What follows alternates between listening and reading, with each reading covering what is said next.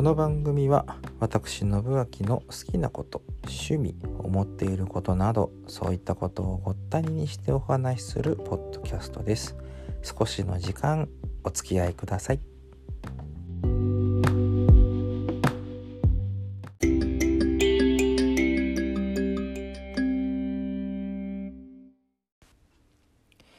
なんとか3月場所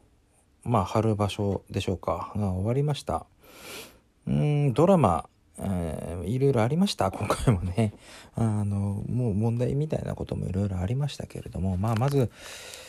特筆すべき丸一やっぱり照ノ富士あっぱれでございましょうね。あの優勝という形でなんとか12勝3敗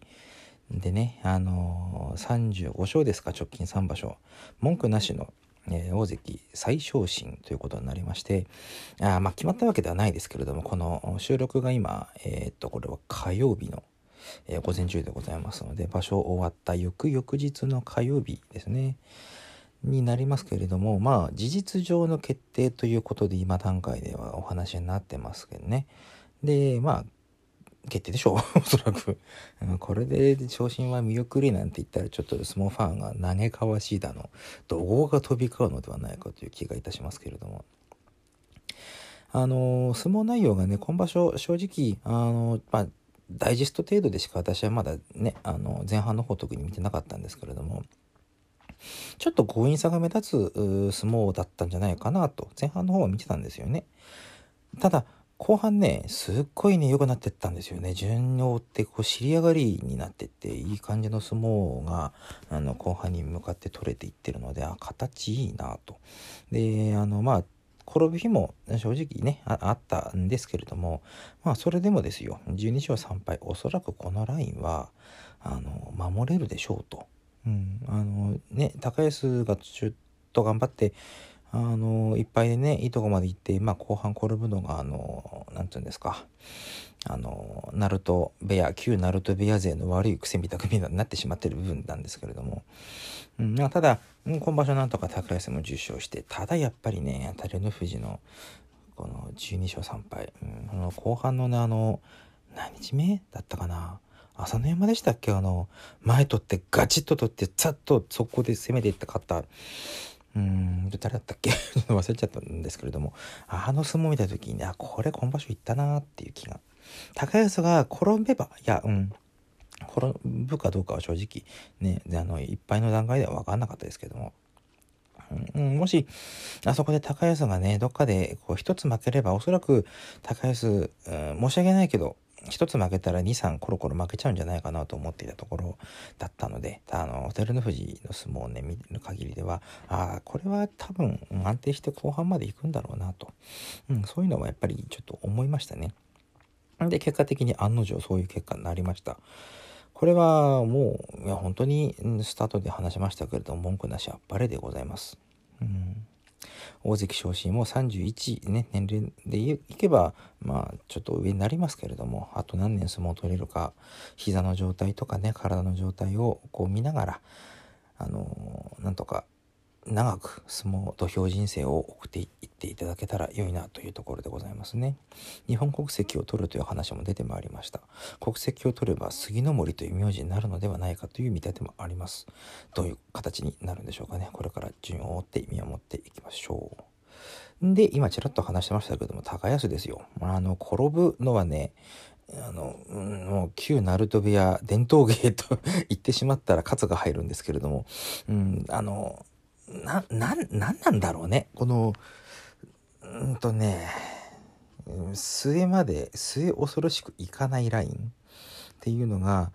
いや、なんかもったいねえな、本当に今回の高安はっていうのが。それでも10勝しました。で、あの、審判部の見立てでは、大関最小心への足がかりになる10勝という反応をもらってます。前半はね、相撲が良かった。後半に、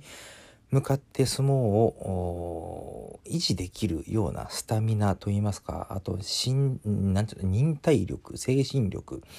うん、そういったものをもっとこうつけていけばでね私は思うんですけれどもあの、部屋の部屋付けの荒井宗親方が、もう若手とは言えないんだから、あそこで転んでるようでは、のようなことも言ったそうです。うん、あの、それもしかるべき判断材料といいますか、あの、精神力の向上なんていうものもね、必要なところだとね、高安に限らず、まあ、相撲取り皆さん、今の、あの、他の大関陣ですよ。うん、そこら辺にはこれは言える話でしょう。なので、もっと、うんそうだね。こう相撲が15日間安定して取れるようになる、うん、まあ体力的な衰えは年が重ねるに従って致し方ないけれども精神力はなんぼでも補えるのではないかと。そういう意味でのね。あの別にそのスパルタがうんぬんとかって言ってるわけではなくて15日間なんとか取り切るための境地に至れるかどうかっていうのがあの求められる競技でもあります。もういろんな議論があることはね、私も知ってますけれども、15日がどうのとか、年間6場所が多いとか、ね、あの、巡業も込みにしたら年間10場所ぐらい取ってるような、ね、イメージでございますから、まあそういう意味でもね、あの、まあ稽古をしっかりしてっていうところでしょうかね。うん、なんか、語るべき材料はね、あの辺にの人たちは多いです。今、じゃあ誰が横綱近いのかって言われたら、私も、あそうだな、今だったら上がるチャンスがあるとしたら照ノ富士なのかなというところですね。えー、横綱2人に対して2人ではないですね。もう1人になってしまいました。1人横綱白鵬となってしまいましたけれども、白鵬は足、手術しましたね。膝でしたっけね。うん、手術したので、まあ、今後またどういう形になっていくか。見ものですね。あの7月場所で再起をかける身体をかけるという話も出ておりました。うん。まあ頑張っていただきたいところではありますけれどもまあ年齢も加味するともうあの想像無理はできないのは確かあの何て言うんだろうな。自明の事実でございますのでここら辺はね、もう本当に一頑張り二頑張りと、まあ、言えないわけですよ、我々も。あの、いや、いろんな意見があること、これも私は承知してます。いつまですがりつくんだとかっていう話をしている人がいるのも知っています。ただ、あの、大方のある程度の広角化の見立てでは、やっぱりあの、自分の納得のいく引退の仕方っていうものをしてほしい。うん、閣僚もそうです。自分納得のいく引退かどうかは正直今回は分かりません。ただ、まあでも引退を決断できたということは、まあ納得して引退という二文字にね、なれたのかなというところで、あの、願わくば、願わくば、次の場所出て、で、若手の力で白鵬が、あもう勝てなくなって、ああ、もうこれで俺は潔く引退できるってなってほしいんです。ただ、ただですよ、36にもなってですよ、白鵬自身も36にもなってですよ、にもなってったら失礼ですけれども、出れば勝てるんだ、あの人は。うん。うん、だから、出てきたらやっぱり期待しちゃうわけですよ。優勝、できなくても優勝争いに残るであろう、あの姿を。15日間厳しい相撲を取れる、その体力、っていうものが36にしておそらく彼にはまだあるはずなんです。だから、もう一花、見たいのも事実なんですよね。だけども、打ち負かしてほしい今の若手、だから精神力を鍛えろという話になってしまうのではないかなと。うん、なんかそんな気がいたしますね。あの、幕の内の話ばっかりでもう8分過ぎちゃったんで、ちょっと今日はここら辺で、またね、後日若手の話なんかもしようかなと思いますけれども。うん。うん、で、出ると見るんだよね、やっぱりな。期待しちゃうんだよな、ある意味な。それでも勝っちゃう白鵬、うん、負け、勝てない若手。なんかもういろいろこう引きこもごもですね。うん、なんかそういうところで、頑張ってね、次の場所も一つ、うん、5月はね、白鵬さんは出ないですけれども、大関以下の、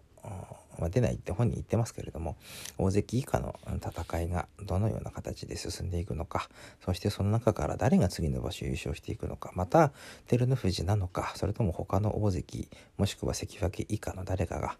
また伏兵がポンと現れる可能性だってもちろんあるわけですからそういう相撲だって楽しいし、うんまあ、やっぱり見ている楽しみをね見ていくうちで、ね、見つけることができるかどうかというところ。うんうん、あそこら辺ですね。批判は誰でもできますから。どこをどう楽しむかっていうのは、うん、それが私の相撲を見る上の楽しみかなとそういうところでとりあえず2021年令和3年の3月の、えー、お相撲のうんまあ一部ではありますけれども私のいろんな考えをここに記しておきます。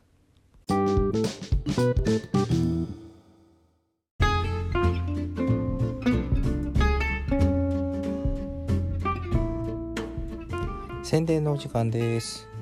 4月10日の土曜日ですね、24県にありますバーンというライブハウスでも来まして、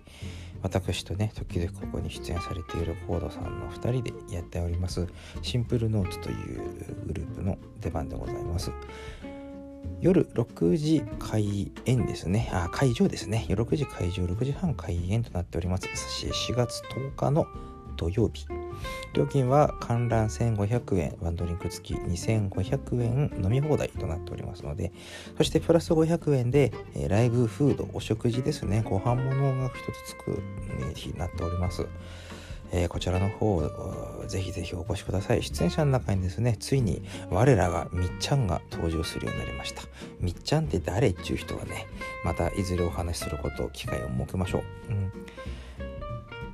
本当にね、イベント今回ね、それだけなんです。ので、え4月10日土曜日、ぜひぜひ皆さんをふるって、えお越しくださいませ。ご近所お誘い合わせの上、お待ちしております。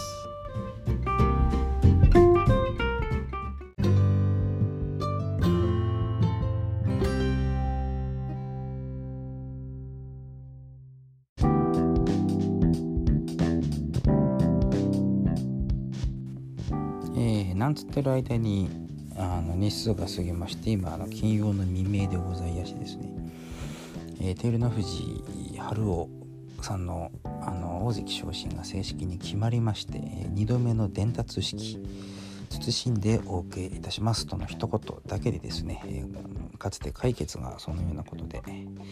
ーと、伝達式を行いましたがその44年ぶりのうんと2度目の伝達式ということで、えその時の前例を踏襲したあと工場ということでまあ今回はちゃんとやってったわけですね。あの膝が悪くて正座ができなかったっていうのもあの聞いておりますけれどもそして次の場所5月場所に向けてまた稽古が順序始まっていくんでしょうね。あのどういう形になっていくのかとりあえず、うんと、白鵬は出ないというのがあらかたの見立てでございます。のでそこの穴に、うん、パンと入って優勝するのが春馬富士じゃない春馬じゃねえや。照ノ富士か。照ノ富士なのか他の大関なのかはてまた三役もしくは平幕でまた新たな星が生まれるのか、うん、もう群雄割拠たるやもうそうそうたるやというですねこの今のあの令和の相撲界でございます。大相撲非常にね今もう戦国時代もう甚だしい状況なので誰がそこから一歩抜いて、えー、先に進んでいけるのか、うん、そういうのをね見届けるのが非常に楽しみでございますね。えー、5月場所は両国でで7月場所は名古屋での開催が今のところ予定されていますので果たしてどのような形でね相撲が今後今年度もまた始まっていくのか、うん、ちょっと楽しみでございますね。はい、えー、というわけで今日は相撲のお話でございました。3月場所も終わりましてもう4月になっちゃいましたけれどもまあ今年度今後とも見てまいります、えー、というわけでしれっとオープニングも変えてみました。ちょっと喋る内容を変えてみました。大して変わってないですけどね、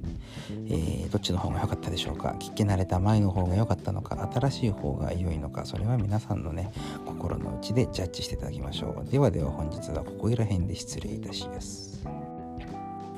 Thank you.